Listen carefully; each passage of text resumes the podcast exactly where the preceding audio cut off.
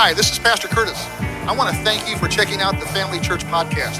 I hope it encourages you and inspires you to take your next step of faith. You can find out more about how to do that at our website, familychurch.xyz. And if you know a friend who needs to hear this message, please forward it on to them. I hope you enjoy the message. Was anyone happy to be at church this morning?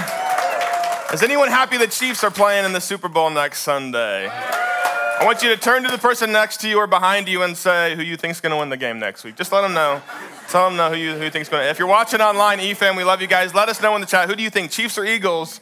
Who are you picking? We just need to know who we need to pray for. The doubters that need to increase their faith. We're going to be praying for y'all this week. Well, hey, next Sunday we have a special Sunday for Super Bowl Sunday. We're calling it Super Sunday, and we're doing something that we've actually never done before. So we're going to have the lobby decorated football tailgate style. We're going to have a photo op so you can uh, take an amazing photo. Uh, we're going to have some uh, giveaways and, uh, and freebies for the kiddos. And in here, we are going to do something that's called 30 second theology. Now, for us, the best part of the Super Bowl is watching Mahomes win his second Super Bowl and maybe another MVP, you know, all, all the stuff that, that he gets as the GOAT. Uh, but for a lot of people, the best part of the Super Bowl is the commercials, right? Uh, a good uh, Super Bowl is full of commercials that make you laugh, some commercials that make you cry. You're like, wait a second, people cry during commercials? Yes, just watch with my mom. You will see someone that will cry during the commercial. It was the little kid and then the grandparent. Yeah, we, we, all, we all saw it. And so, what we're doing is we're going to watch Super Bowl commercials and we're going to pull out spiritual truths from them, much like Jesus taught with parables. And I want to give you a sneak peek of what's coming next Sunday, so take a look. It's the biggest weekend of the year. Millions of people will huddle around their screens to experience the world's greatest commercials. 30 second theology. It's big ads with bigger truth.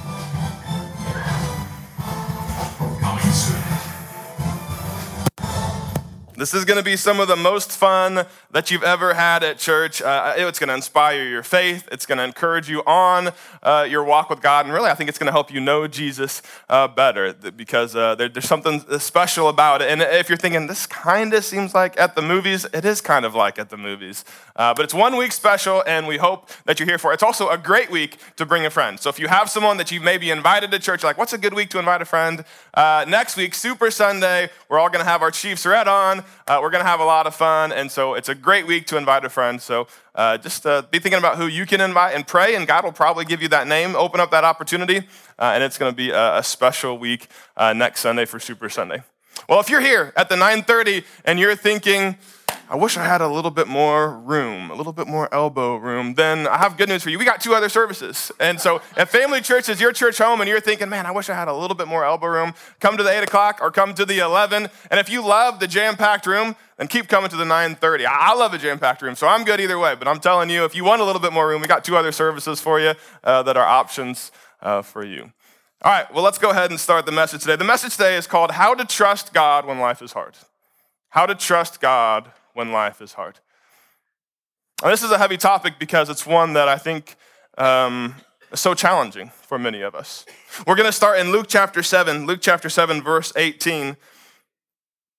It says this The disciples of John the Baptist told John about everything Jesus was doing. So John called two of his disciples, and he sent them to the Lord to ask him, Are you the Messiah we've been expecting, or should we keep looking for someone else? Now, John is in prison. He's in prison wrongfully. And he hears the stories about what Jesus has just done. Jesus has just healed the sick, he's opened up blind eyes, he's raised people from the dead.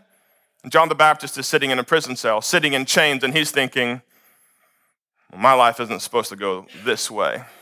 He feels stuck, he feels frustrated, he feels angry, he feels betrayed. And so he's like, all right, go straight to Jesus. I'm putting Jesus on the spot because I need to know. And he asked Jesus this question. Verse 20 John's two disciples found Jesus and said to him, John the Baptist sent us to ask, Are you the Messiah we've been expecting, or should we keep looking for someone else? At that very time, Jesus cured many people of their diseases, illnesses, and evil spirits, and he restored sight to many who were blind. This is what Jesus does. If you're like, what, is, what was Jesus really about? This is what he was, everywhere he went, this is what he was doing. And he wants to do the same thing today. This is what Jesus is about. Then he, uh, then he told John's disciples, Go back to John and tell him what you have seen and heard. The blind see, the lame walk, those with leprosy are cured, the deaf hear, the dead are raised to life, and the good news is being preached to the poor. And then he added this God blesses those who do not fall away because of me. One translation said, God blesses those who are not offended by me. Jesus was leaning in to a very difficult truth for us humans on earth to understand. And that truth is that there are going to be times where Jesus is not going to do what we think he should do. And Jesus said, those, those moments, those difficult moments, those circumstances, that when you are in the middle of that fire, you're going to be blessed if you don't fall away because of me. You're going to be blessed if you're not offended because of me. We need prayer for this one. Will you pray with me? Heavenly Father, we thank you for these minutes and moments that we share. And Father, I just pray for everyone under the sound of my voice, Lord, that you will step in and that you will give us ears to hear, that you will lead us and speak to us what you have for us. And Lord, in whatever fresh way you want to change us or, or help us to apply your truth or, or lead us in your life, Lord, we say, we say, lead us and have your way. We ask this in Jesus' name. And everyone said, Amen. You ever been betrayed by someone? Ever been hurt by someone close to you? You know, oftentimes it is those closest to us that we feel betrayed by. Did you know you can feel betrayed by someone when they didn't even really betray you, but the feeling that you have inside is betrayal? Last night I went to the daddy daughter dance with my three daughters. I got a third grader, a first grader, and a preschooler. And so when the uh, paper came home from school a few weeks ago, immediately, before they even got in the car, right? I'm picking them up at Car Loop. I hear them saying, before they even get in the car, Dad, guess what's in our backpack? Dad, guess what's in our backpack? They got the paper, the flyer, the sign up registration form for the daddy daughter date night. So immediately as we get home, usually I have to ask them, pull out your backpack. What did you do today? Let's talk about your school day. This day, no, I didn't even ask them, right? They're emptying their backpack because they're giving me the form because they want me to sign them up for the daddy daughter date night. So they've been looking forward to this day for weeks, and they're coming to me yesterday as they're getting ready. They're, Daddy, do I look pretty? Daddy, do you want to watch me dance? Daddy, do you want to take a picture? So they're right there next to me. They're looking forward to this day. So we go to the daddy daughter date night and we get checked in and we get our party favors and we find our place at our table and we have dinner and we're, we're close together, right? We post for our picture. We have our picture together. We're close. Quality time have, have a close relationship with all my. I, I was a workaholic before I started having kids, and I've made some conscious decisions to, to be around. And my girls know I, I'm, I'm not a perfect dad at all, but I'm around a lot. I'm, I'm around a lot, so we get a lot of time with my kids. And then after the dinner, right, we move the tables, we get the dance floor ready. The lights drop, the beat drops, the music comes on, and you know what my three girls did? They scattered to go and dance with their friends. And I'm left alone on the side of the wall with the other dads, looking at the clock to see how much longer we have till the lights come back on and it's closing time to go home. Betrayal, it's done deep. now, that's a, a, little bit of a facetious story, but truly, uh, betrayal is usually by those closest to us. And betrayal usually hurts a lot more than that moment hurt. Because those closest to us have the capacity to wound us pretty, pretty deeply, pretty greatly. If you, if you grew up in my generation or if you just listened to contemporary pop music, you may have heard Sheryl Crow say the first cut is the deepest. Now, I don't know about that, but I will say this that the, those closest to you can cut you the deepest. And John the Baptist feels betrayed by Jesus. John the Baptist feels hurt by Jesus. We have to keep in mind a little bit of context. John's mom and Jesus' mom were cousins. They lived together for a number of months when they were pregnant. So, all of John's childhood, he grew up hearing stories of the miraculous birth of Jesus. He knew about Jesus. Now, whether or not they grew up and whether they were childhood friends, we don't know exactly, but we know that there was certainly a close relationship there. As they get older, around 30, we know that John has a ministry. He's preaching, he's proclaiming the gospel. And when John's message is, you know what John's message is when he's speaking to the people? His message is always about Jesus. It's always about Jesus. All of John's teachings, his whole life is about, he is preparing the way for the one that is coming. He is always pointing to Jesus. And then, of course, the story at the Jordan River. Jesus walks out to the Jordan River where John is baptizing people. And John looks at him and says, Behold, the Lamb of God who comes to take away the sins of the world.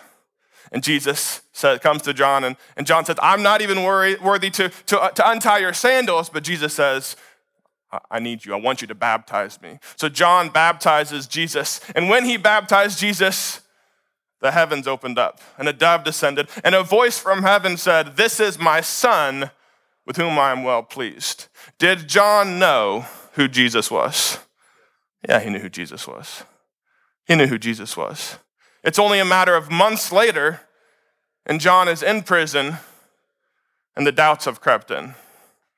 And he's shook. And while he, did he have a firm foundation? I would say, yeah, he had a firm foundation. But all of a sudden, his circumstances were rocky. He's got chains on his wrists and on his ankles. And he's looking at a jail cell and he's hearing the stories of Jesus raising people from the dead and healing blind eyes, and he's thinking, wait a second, why am I here? I don't deserve to be here. This isn't where I'm supposed to be. Have you, have you ever had a moment in life where your circumstances in front of you don't match up with the dreams and desires inside of you? And you know what makes it harder? When those dreams and desires are from God. And you feel like, well, I, I man, this is God's will, and I, I, I, I know this is what God has for me. I, I feel like I'm being led. I feel like I did the right. Sometimes we say, okay, I'm a Christian. I'm going to do A and B, and God is going to do C. Oof. That's me. You know that's a, that's, you know that's a, that's a tough place to be.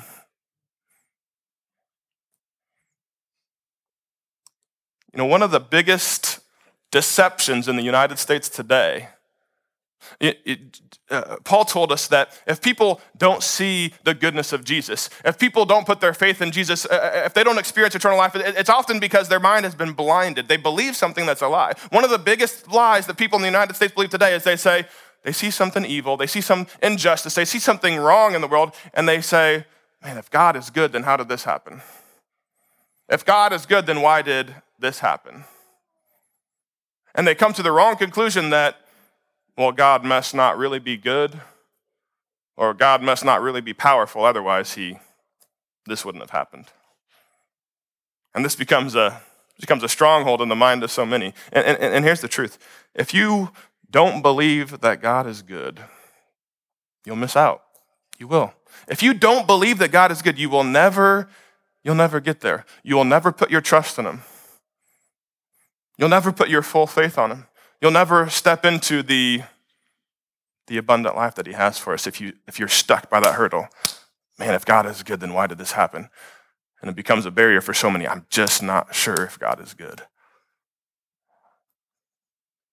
So, what do you do? What do you do when you're in that place where you're trusting? You're, you you want to trust God, but it's hard. You know, the, the, the truth is this that I'm gonna, I'm gonna give you three points, but these three points are not self help that are just like magic A, B, and C, because when you experience God's grace, it's, it's God's grace that's going to, to save you and then sustain you. See, some of you know God's saving grace, but you don't know God's sustaining grace. And you, you need to fully experience God's sustaining grace through this adversity, through this trial, through these circumstances. And when you do, you're going to come out on the other side and you're going to know Him more. But it's not going to be your willpower. It's not going to be your three step program that got you there. It's going to be God's grace. But there are three things from Scripture that we can look at to help us put some practical handles on it. And the first thing that we can do when we are trying to trust God, but it's hard, is that we can take it to God. We can take it to God. And by it, I mean everything. We can take everything to God. And we see John do this because John hears that Jesus is performing miracles and he feels stuck and he says, I'm going straight to Jesus. I'm, I'm putting Jesus on the spot. So I want you to go to Jesus and I want you to ask him, Are you the one or should we expect someone else? Now, if I was Jesus, and I'm, Jesus probably doesn't get offended like I do, but if I was Jesus, wouldn't you be a bit like, Really? I just raised someone from the dead? And you're going to be like, are you the one, or should we expect someone else? This is a challenging question, but John's, I'm taking it, I'm taking it straight because I got to know. We can take it straight to God, and God can handle your questions. Here, here's the thing God can handle your doubts. God can handle your questions. God can handle your anger. God can handle your frustration. Whatever you got, if you give, try, He can handle it. He can handle it. Are you the one, or should we look for someone else? God, are you really there, God? Are you really there because I'm not seeing it? It's the same question. It's the same question. God can handle it. I have a proposal today that I, that I want you to chew on for just a second, and it's this What if the challenging circumstances were actually an invitation to a deeper level of faith? A closer relationship than you've ever had or imagined with God? What if the adversity, the hard times, the pain, the suffering, the injustice, the questions, the feeling stuck, what if it was an invitation to experience God's love, His peace, His grace at a deeper level than you've ever experienced before?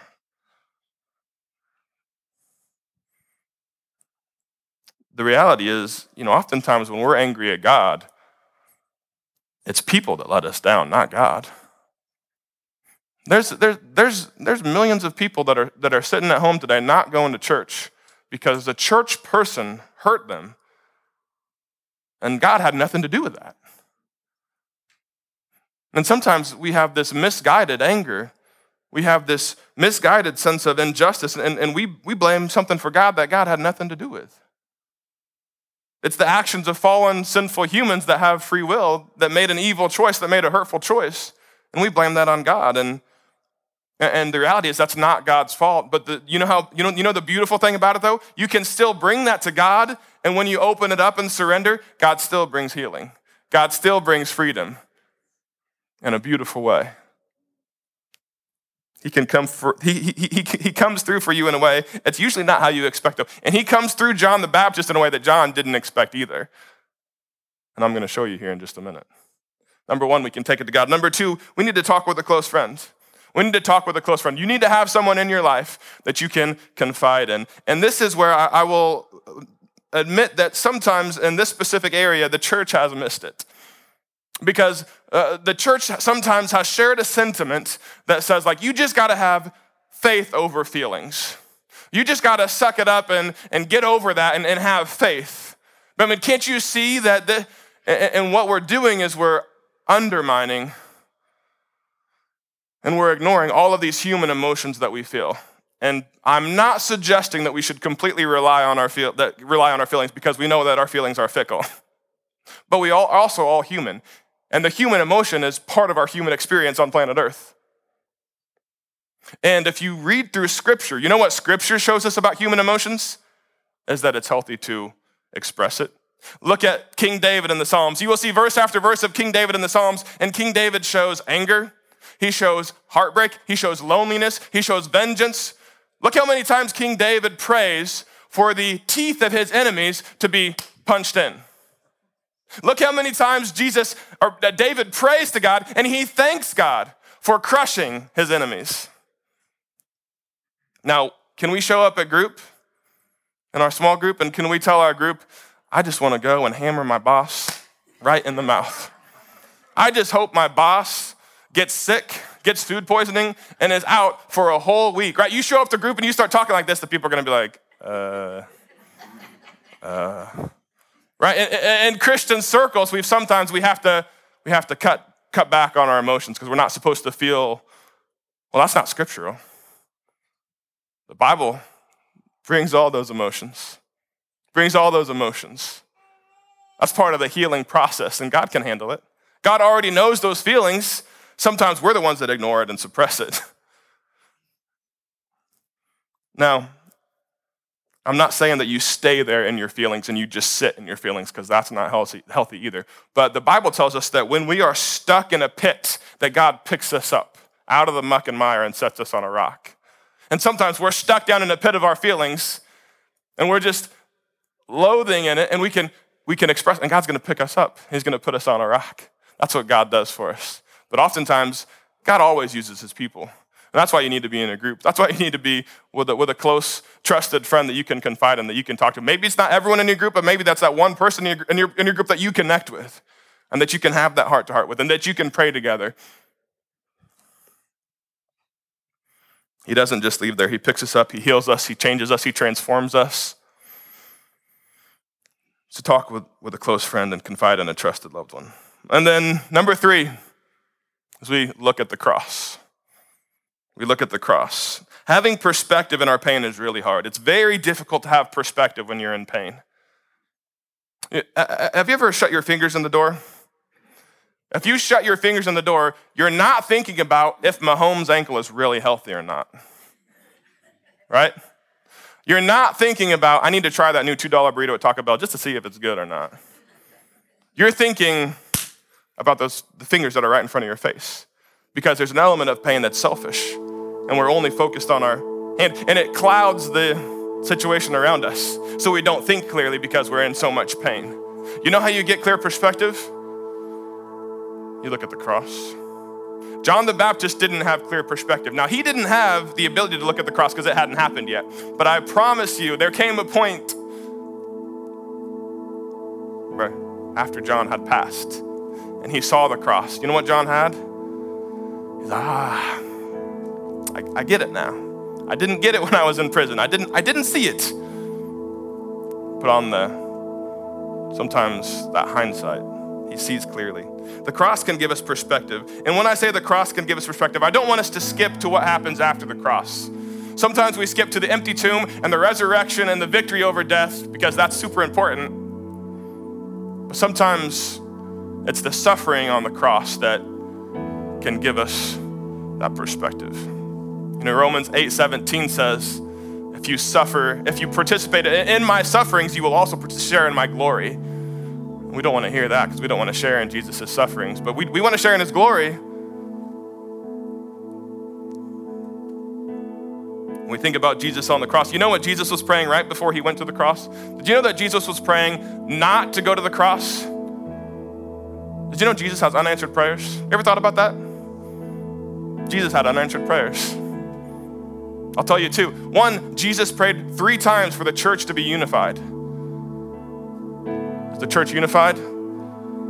We got more denominations than I can count. We got churches that fight each other all the time. Jesus knows the struggle of unanswered prayer. Don't let unanswered prayer keep you from, from God. You know what the other prayer was that was unanswered? Jesus said, Let this cup, cup of suffering pass from me. He didn't want to go to the cross. He's bleeding, right? He's sweating drops of blood because he knows the suffering that's in front of me. He said, God, please let this cup of suffering pass. If there's any other way.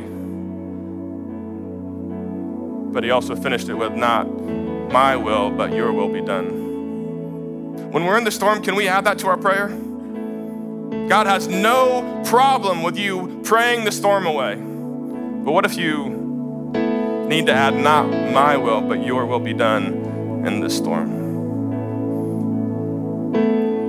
for the joy set before him. How did Jesus and how did he take all that pain? What was on his mind when through all that pain and suffering and his execution? It says, for the joy set before him, he endured the cross. He was thinking the joy of, of relationship with you and me. What's on your mind when you're going through that suffering? Is there a way that you can fix your eyes on the joy that's ahead of you in the future? Uh, I don't know if it's next week, next month. I don't know how far the joy is from you. The Bible tells joy comes in the morning. There, there is joy on the other side. And I know if it's not the end, then, well, I know we win in the end. I know that. If you're following Jesus, you win in the end. You know that, right? We may enjoy God on the mountaintops, His presence in the good times, but we get to know Him intimately in the valleys. I want to tell you the story, share the story of Derek and Jessica Couch. They're sitting right up here, wonderful members of our family. Derek is a small business owner, and 2022 was a, uh, was a hard year for the Couch family. Derek was sick, and uh, it happened last summer, and they couldn't figure out what was wrong. For 11 days, he was in one hospital and then he was in another hospital. They could not figure out what was wrong. They were trying to diagnose it. They ran test after test. They thought it was this, and they no, that's the wrong diagnosis. The medicine's not working. Let's go back and keep testing to try to figure out what this sickness is, what this illness is in 11 days in a hospital, when you're not eating, when you can hardly keep anything down, when you got a fever of 103, when you're in constant pain and agony, 11 days is, that's a long time. And you don't know what medicine to take, you don't know what procedure to look at because you don't even know what the sickness is. And Derek would tell you, you know, as a small business owner, he's got work to do, he's got bids, he's got jobs, and well, you can imagine that that would be a, a weight, that that would mess with uh, your peace. That's a storm. That's a storm. Derek said there was two or three days where I, I didn't know if I was going to make it. He, was, he, he felt like he was looking death in the face. There was no medicine that was working, there was no diagnosis that they could solve and, and figure out. This is what Derek shared of his story. There have been times in my walk with Christ that I have questioned why me or why now. While, while I was in the hospital, I prayed for a miracle healing every day. I never once asked why.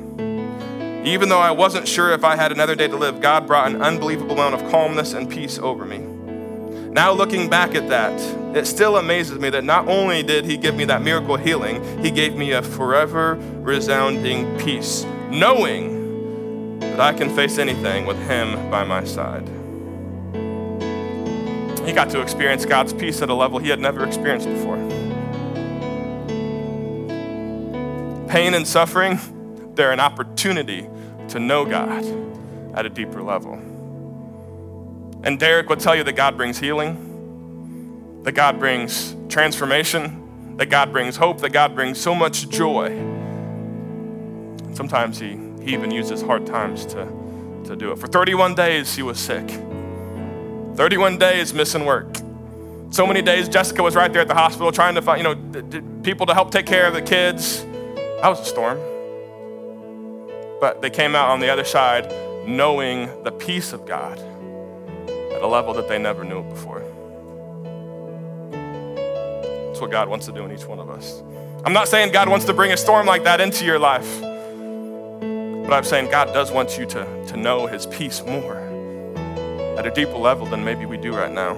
And the truth is this if you, some of the people that you respect the most, it's because they got such a powerful story of strength through the circumstances, the storm that they went through. You know, the story of Jesus and John the Baptist, Jesus told John a secret message that I, I recently I saw in scripture. And once you see something in scripture, you can't unsee it. And I want to share this with you because man, I think it's powerful. Luke 7 22. We read this at the beginning. He told John's disciples, Go back to John and tell him what you have seen that the blind see, the lame walk, those with leprosy are cured, the deaf hear, the dead are raised to life, and the good news is preached to the poor. Jesus had said this before in Luke chapter 4. He's actually quoting the Old Testament prophet Isaiah, the prophecy about what the Messiah would come to do. So if we read a couple verses in Luke chapter 4, Luke 4 16 says, When he came to the village of Nazareth, his boyhood home, his hometown, he went as usual to the synagogue on the Sabbath, because Jesus went to church every week. And he stood up to read the scriptures. The scroll of Isaiah the prophet was handed down to him. He unrolled the scroll and he found the place where this was written The Spirit of the Lord is upon me for he has anointed me to bring good news to the poor. He has sent me to proclaim that the captives will be released, that the blind will see, that the oppressed will be set free, that the time of the Lord's favor has come. John knew these words. John knew the prophet Isaiah. Did you notice what Jesus left out? Put that, put that scripture back up. Did you notice what Jesus left out? What he told John? What part did he not tell John? proclaim that the cat, he didn't tell John that. So when John heard these words of Jesus, you know what John realizes? Not getting out. It's not, it's not happening for me the way I thought it should.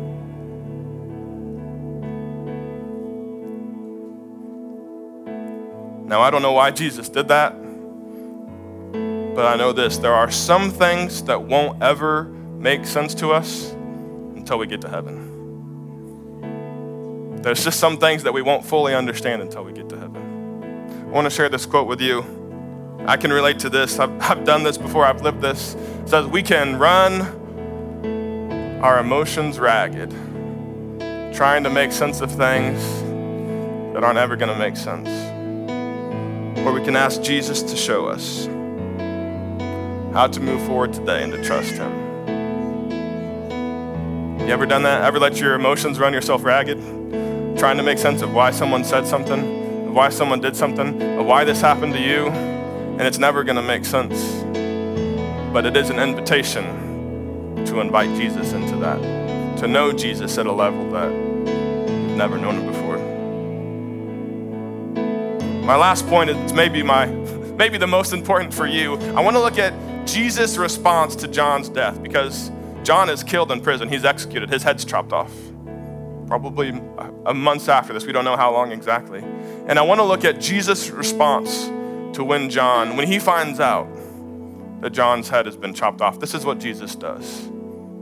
Matthew 14, verse 13. As soon as Jesus heard the news, he left in a boat to a remote area to be alone. But the crowds heard where he was headed, and he followed on foot from many towns. You know what Jesus wants to do? He just wanted to be alone. Because his friend, his cousin, had just been murdered. You ever, you ever want to do that? You ever just want to crawl in a hole, put the weighted blanket over your head, forget about the world for a little while? Jesus just wanted to be alone. But look at what he does. Verse 14 Jesus saw the huge crowd as he stepped from the boat. And he did what? He had compassion on them and he healed their sick.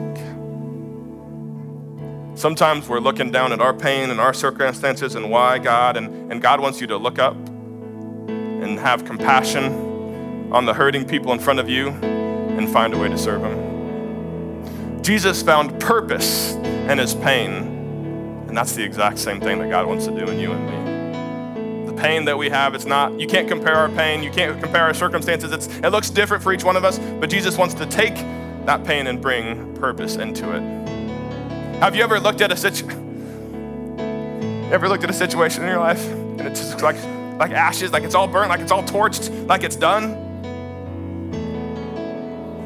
Can anything beautiful come from ashes? Jesus can make something beautiful from ashes. He's the only one who can, and it's what he does best. So while you're looking at, God, how are you going to come through?